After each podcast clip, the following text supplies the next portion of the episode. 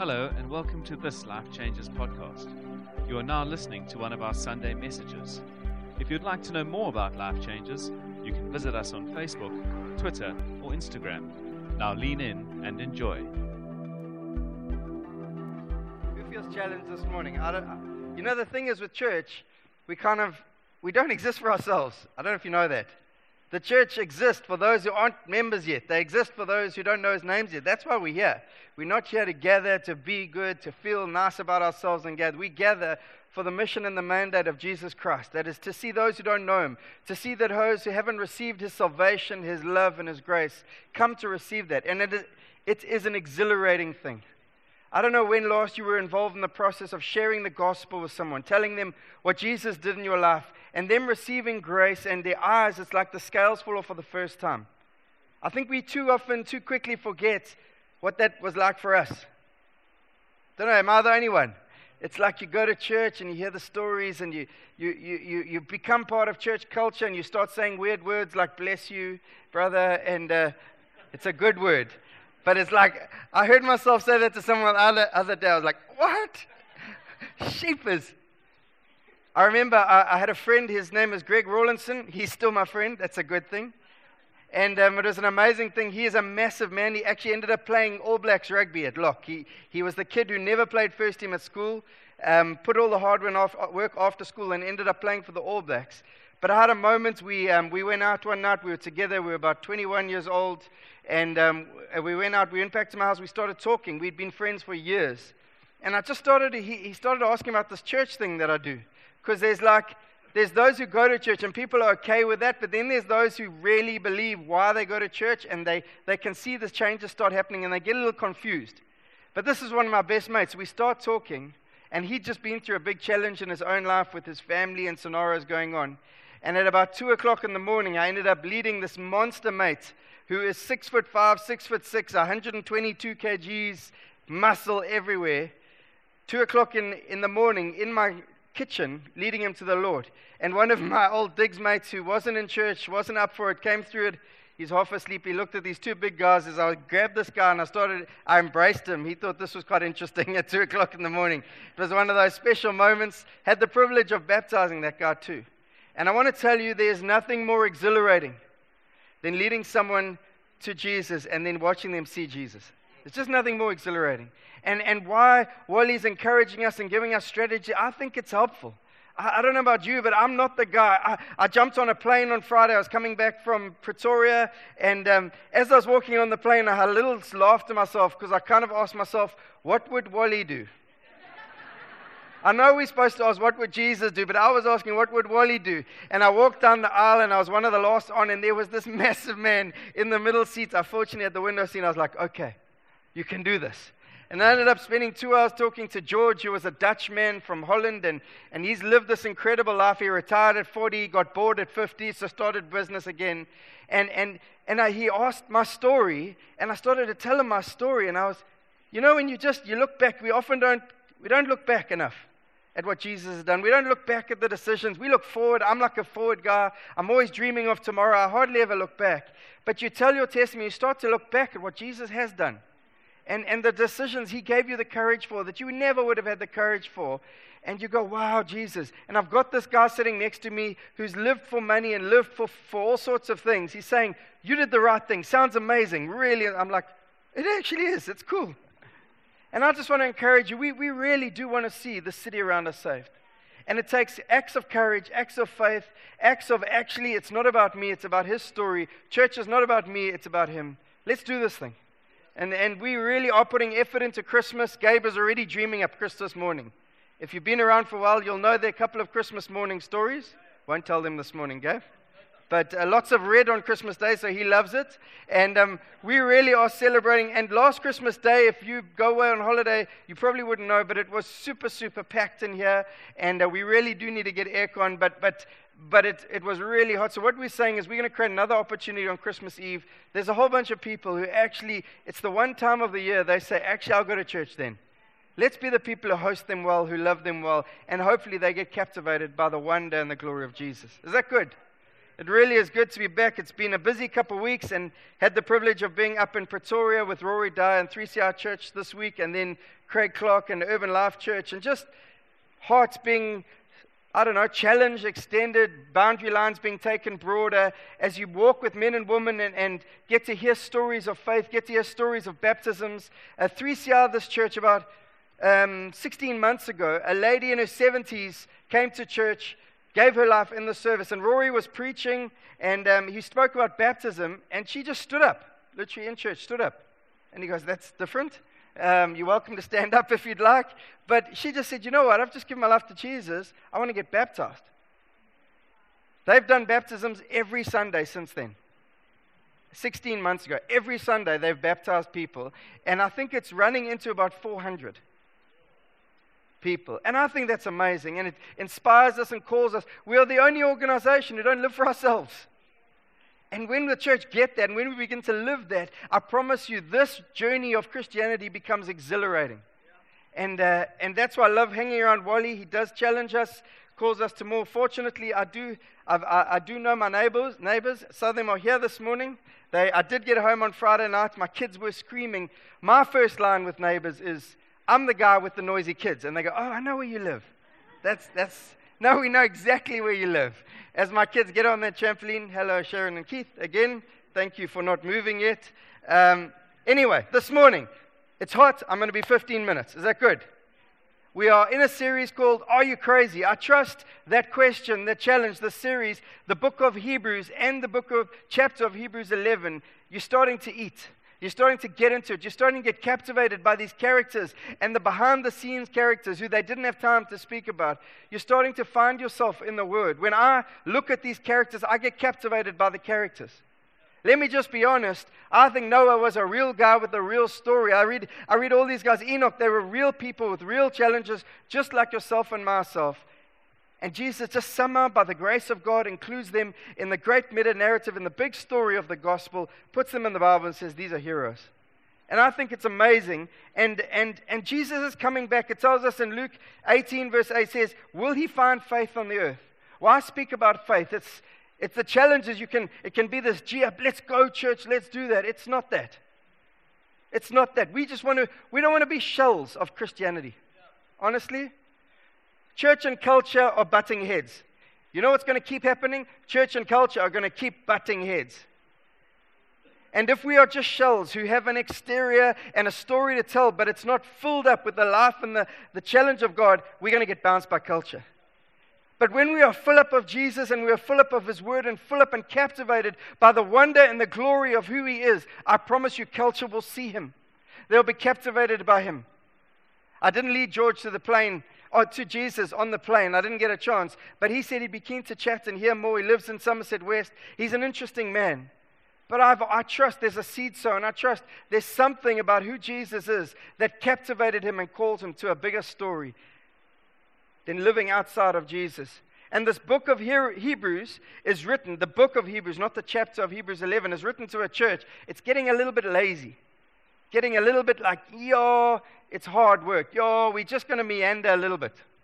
I don't know about you, but sometimes toward the end of the year, it's like all the vision of my New Year's resolutions, all the energy I had at the beginning of the year, it was all packed in there. I was like a dynamo wound up. By the end of the year, it can become a little bit like, whoa, it's been a long year.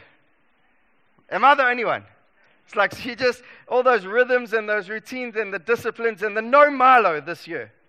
That was in my plans. No Milo. I'm meandering towards the Milo can more these days.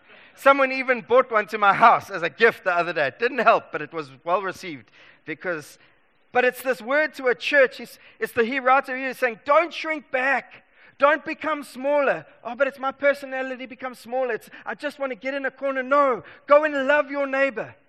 And maybe you're not great with words, or bake them cake, or do something for them that reveals the love of Jesus. I love that story of Wally. What's it? Premeditated acts of kindness. I think it's a great thing. We do it for the ones we love, and often we do it and we're good at it when we know we'll get the reciprocal response. We know that. It's like we're going to go to Christmas and we're going to give those guys gifts because they sure are going to give us gifts. They're definitely going to give us gifts. But I think there's something of Jesus that Jesus is extending God, extending kin, who just gives. And so I'm really excited about that. And this church is carrying on. I want to speak about probably my, one of my favorite guys in the Bible. His name's Noah. And he's a cool guy to speak about because most people have an idea about them. Challenges, most have an idea fashioned by Hollywood, but that's okay too. Whether it's Steve Carell or the other hardcore uh, Russell Crowe Noah, it doesn't really matter. He's an amazing, amazing man. As we carry on the series of Are You Crazy? I look at this guy's life and I think there's some amazing truths. And we're going to venture in there this morning. It's not a, I'm not making a statement about rain. I know we are praying for rain. This is not what this is about now. But we're going to have fun. Can we turn to Hebrews 11, verse 7? It will be on the screen if you don't have your Bible with you. It says this By faith, Noah, when warned about things not yet seen, in holy fear built an ark to save his family. By his faith, he condemned the world and became heir of the righteousness that is in keeping with faith. It's just a one liner about Noah. And um, Hollywood have loved him. They portray him as this crazy dude with all sorts of beards. And, and he goes from this corporate executive in the Steve Carell show to this wild man who builds an ark. The, the other Hollywood is this Noah's this like muscular, crazy man with the Russell Crowe voice. I'm not going to try to do it. But, but Russell Crowe. I don't know which Hollywood is sticking in your mind, but I look at Noah and, and his story, and why, why does he build the story? What's the background story? There's always the behind the scenes. That's what Heroes is. He, Hebrews is. Hebrews 11. Gabe said Hebrews is just the, it's the Twitter version of a much bigger story. And we've got to go and find it. This one's found in Genesis, in Genesis 6. And there's always faith in the backstory. See, Noah was 10 generations from Adam. That's what the Bible tells us. 10 generations from Adam. It's quite close. The problem is these dudes lived a long time. A little bit longer than us. He lived for about 900 years. Some guys live for a thousand. The most that's recorded is a thousand years. And um, you'll see that that changes. But, but Noah lives for this big generation, 10 generations from Adam. And what has happened because of the fall, because they're sent out, because they struggle to work on, you've got the Cain and Abel thing goes on. There's a whole bunch of brokenness and a whole bunch of chaos. And we're going to go to Genesis 6 and just read the first three verses. And we're going to jump in Genesis 6. So if you can turn there, we'll stay there for the next little while. When human beings began, if you don't know what Genesis is, it's wonderful to have your church. It's right at the beginning. Let me just put that. We don't want to make assumptions that you know where that is. It's right at the beginning, behind the table of contents. Let's go for it. Verse 1 When human beings began to increase in number on the earth, and daughters were born to them, the sons of God saw that the daughters of humans were beautiful, and they married many of them, any of them they chose. Then the Lord said, My spirit will not contend with humans forever, for they are mortal. Their days will be 120 years. Hi, boy, that's quite a little smack. That's like you had 900, 1,000, now you got 120. God doesn't mess around. But there's a whole bunch of things. There's a population boom it impacts, so it's actually chaos. We're just going to marry everyone. We're going to, doesn't matter what God has spoken, what He said. It doesn't matter the guidelines He gives. We Give us the Nephilim, they can have their story, all the giants of the day. And, and, and in those days, there's commentators will speak out potentially angels were still walking the earth, all that sort of stuff. It's all chaos and it's all going on. And God makes a big decision. Actually, we're going to limit the years. But what you've got to know is beyond this and before this, God has been incredibly patient with his people kept calling them, kept wooing them, kept speaking, kept calling them back to original design. I think sometimes we read these stories like the story of Noah and we think this God woke up grumpy one day, so he thought, What I'm going to do, I'm just going to flush them away and start again. Talking about hundreds and thousands of years. So, what does God do? And it's a little bit like, like uh, Thanksgiving. Everyone goes Thanksgiving, and then have you seen the videos of Black Friday?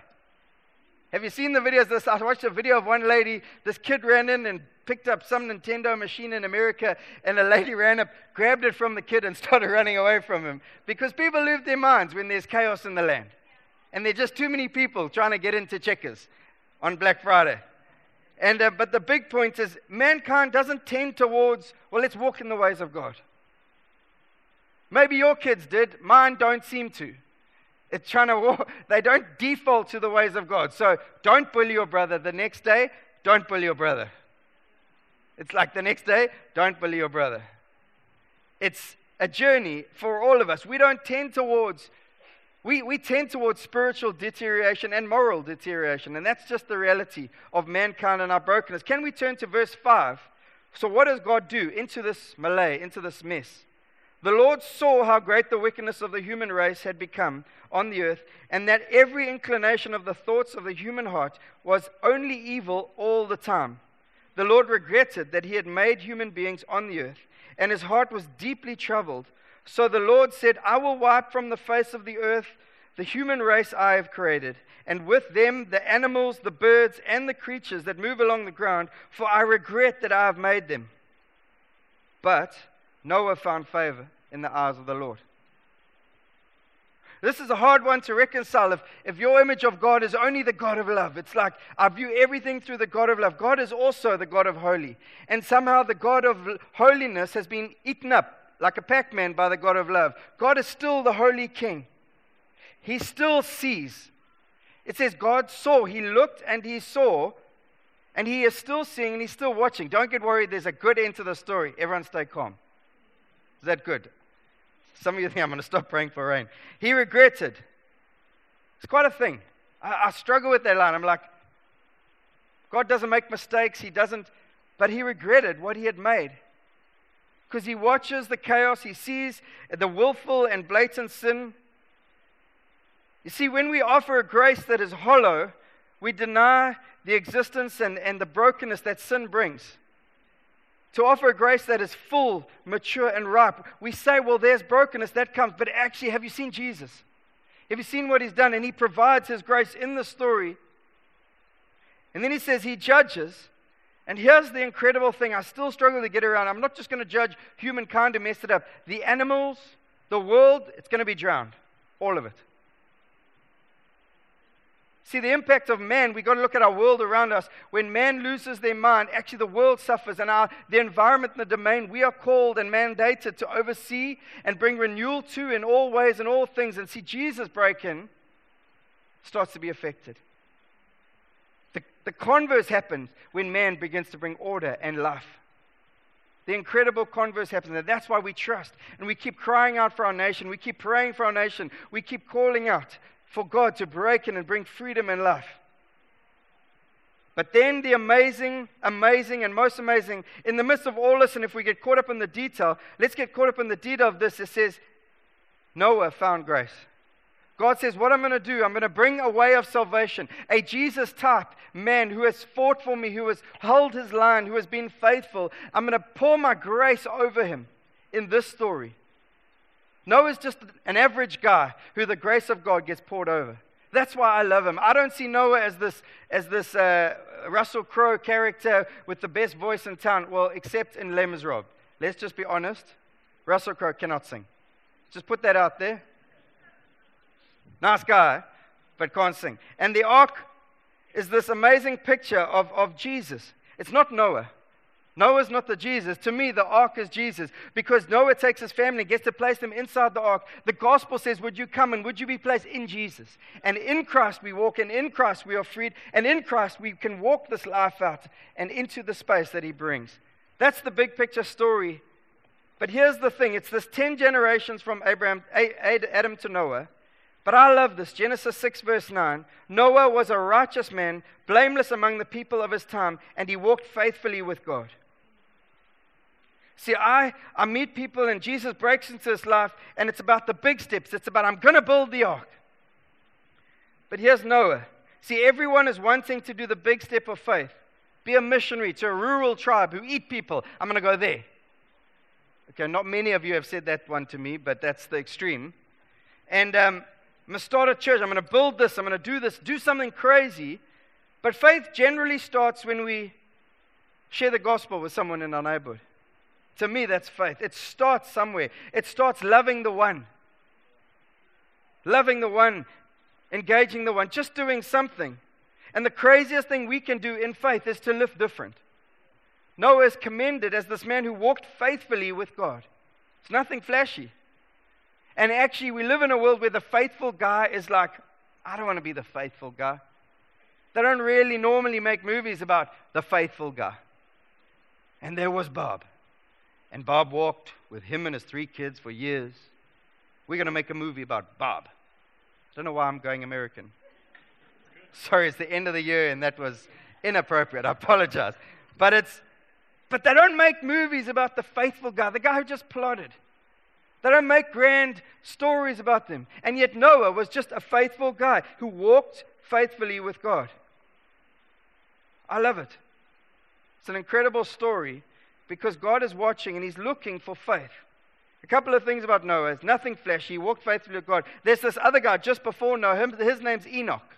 All we know about Enoch is he walked for 300 years with God.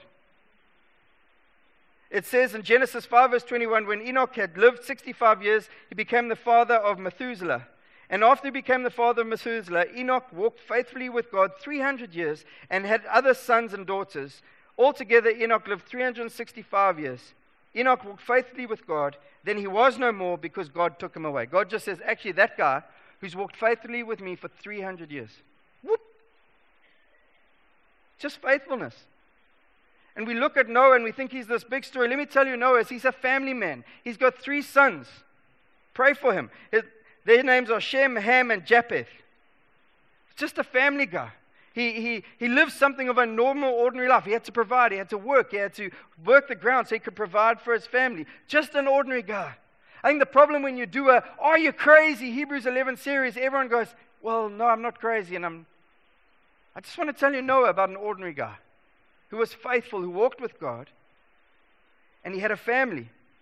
He, he was already walking in the purposes of God because he'd already received the mandate go forth and multiply. And it's the first mandate he gets straight afterwards. It's like, okay, Noah, you're the faithful guy, has three kids. Boom, storm, drown the earth, start again. Okay, go forth and multiply.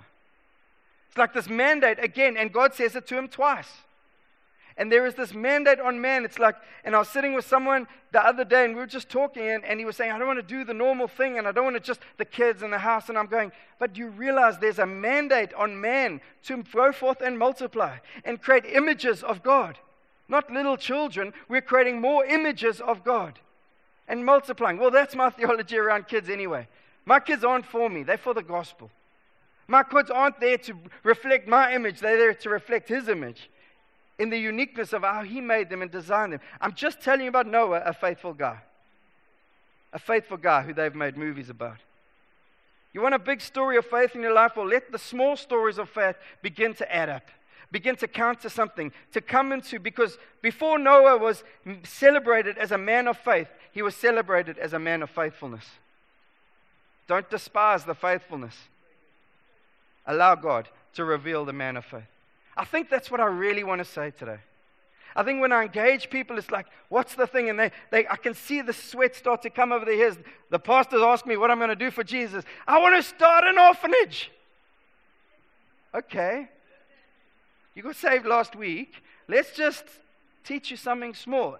And I love that. I think there's something of Jesus in that. But I think there's some wisdom of looking at these men and women in the story and saying, God, well, he just started with what he had. He was just faithful for year after year, like Enoch.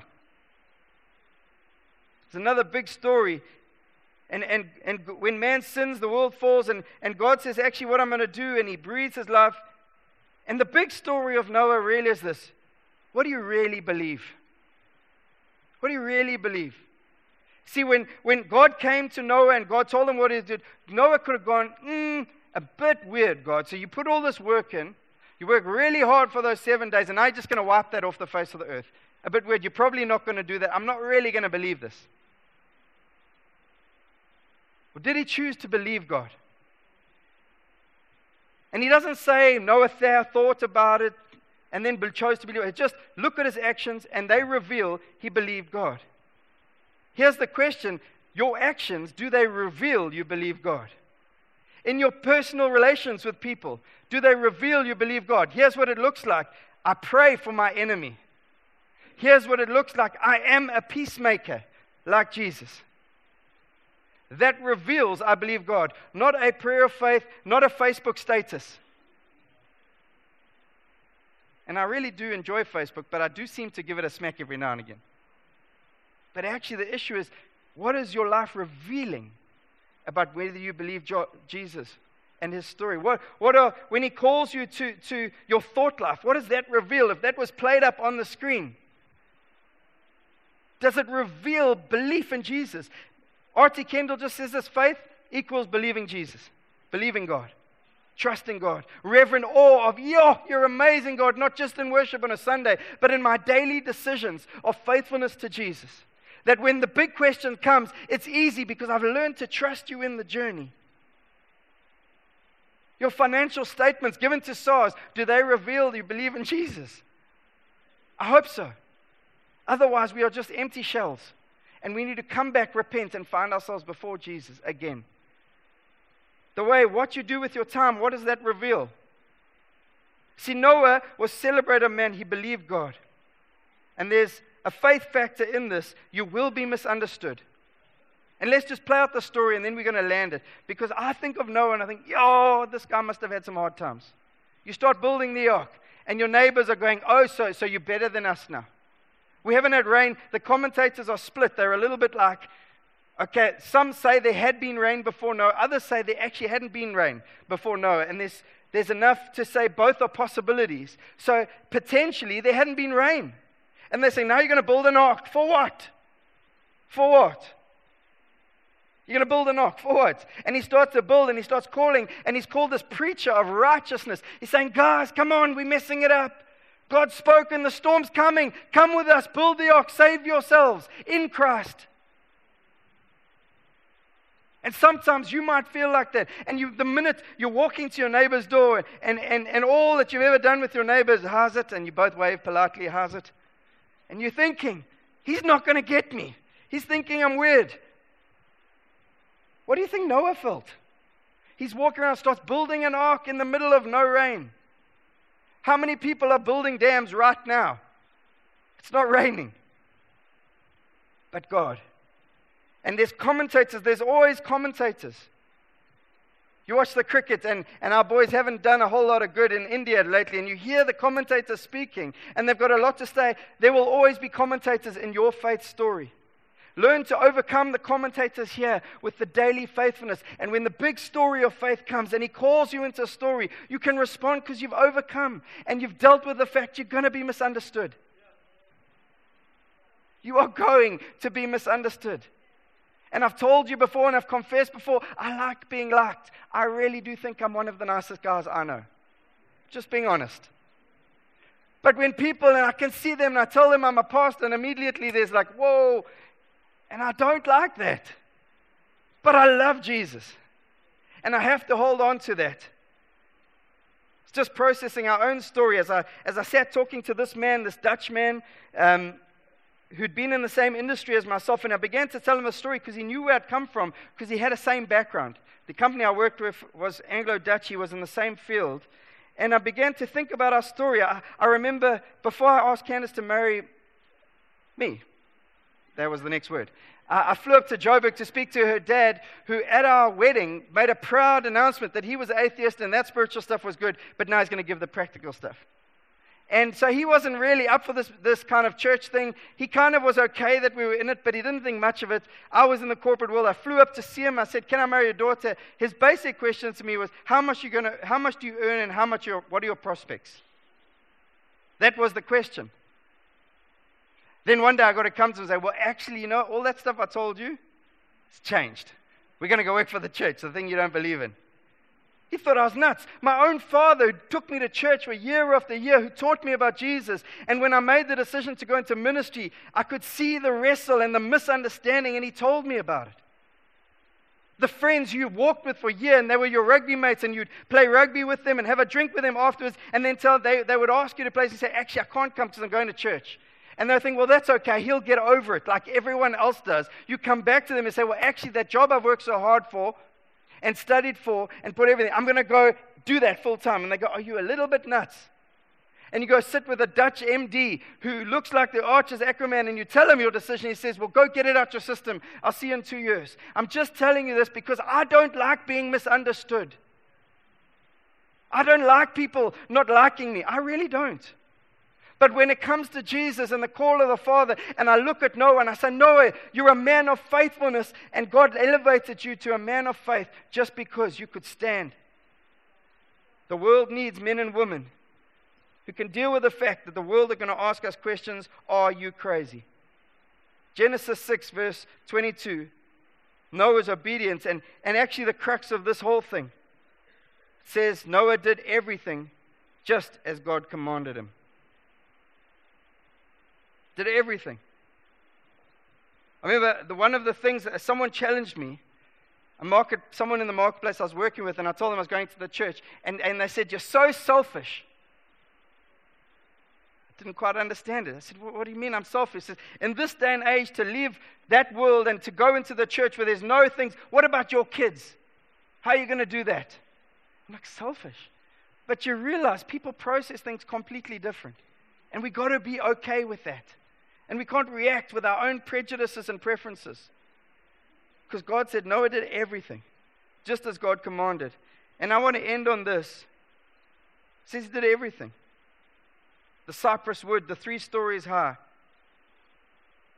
God's going to ask some things of us, and they're going to start in the small battles. David didn't start fighting a giant, David started fighting a bear and a lion. Maybe something smaller than a bear, first up, I'm not sure. The little guys, and then the bear, and then the lion, and then Goliath comes, it's just another guy. It's just another guy coming to attack that which I'm called to protect. Let us celebrate the little victories. Let us be men and women who are asking, Are you crazy? On a beautiful day like this to go do community on a Sunday with people and what? Gather around the Bible? It's so old. Who even knows if that book's real?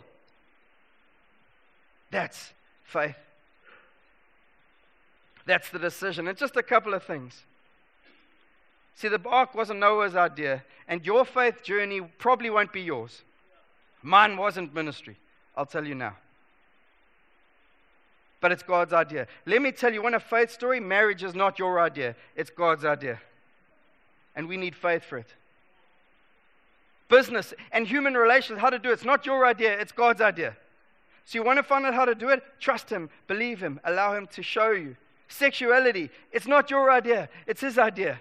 We need faith to stand in a world of chaos. Finances, it just carries on. God is a master builder. And I'm going to have to cut this really short, but He builds with cypress wood. There's personal cost here. He didn't he didn't go to the bank of investments in kingdom missions. They didn't exist. And find someone to invest. Personally, he had to go buy the most expensive wood and invest it into a ship to be built, and a lot of it. This boat, the Ark, was half the size of the Titanic. That's what they say in the dimensions. It's pretty darn big. It cost him. It says three stories high. You can imagine, oh, well, God, can't we go for two stories and maybe a deck? Because it'll be easier to build.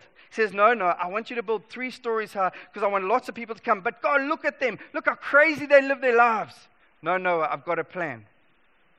You remember those years when you walked and I showed you? I'm just showing you. And then it says, there's always, it says there's rooms, many, many rooms. See, part of the challenge of Wally is is there room in your heart to be misunderstood, to be rejected, and yet still to love and still engage your neighbors with no reciprocal love? Is there room? See, our theme for Christmas is there's always room. Because there wasn't room in a manger for the King of Kings, and He creates the space for us always to step in. So the salvation of God breaks in and brings spaciousness, and we've got to show people that.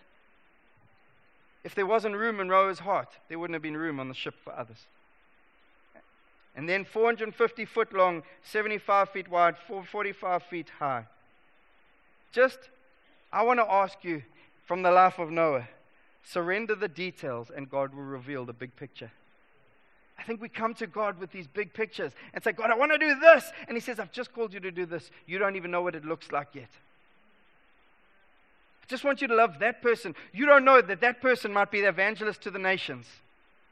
I just want to make your home available to that young person who doesn't have someone to stay because you don't know where they will end up one day. And we despise the small things. I'm telling you, we miss the big pictures. Allow God to give us the details. Be faithful with the details in your life and your story. And I promise you, He will reveal the big picture.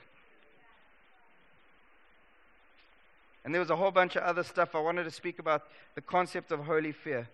But I think Noah is this incredible story, an incredible encouragement of before he was known as a man of faith, he was known as a man of faithfulness.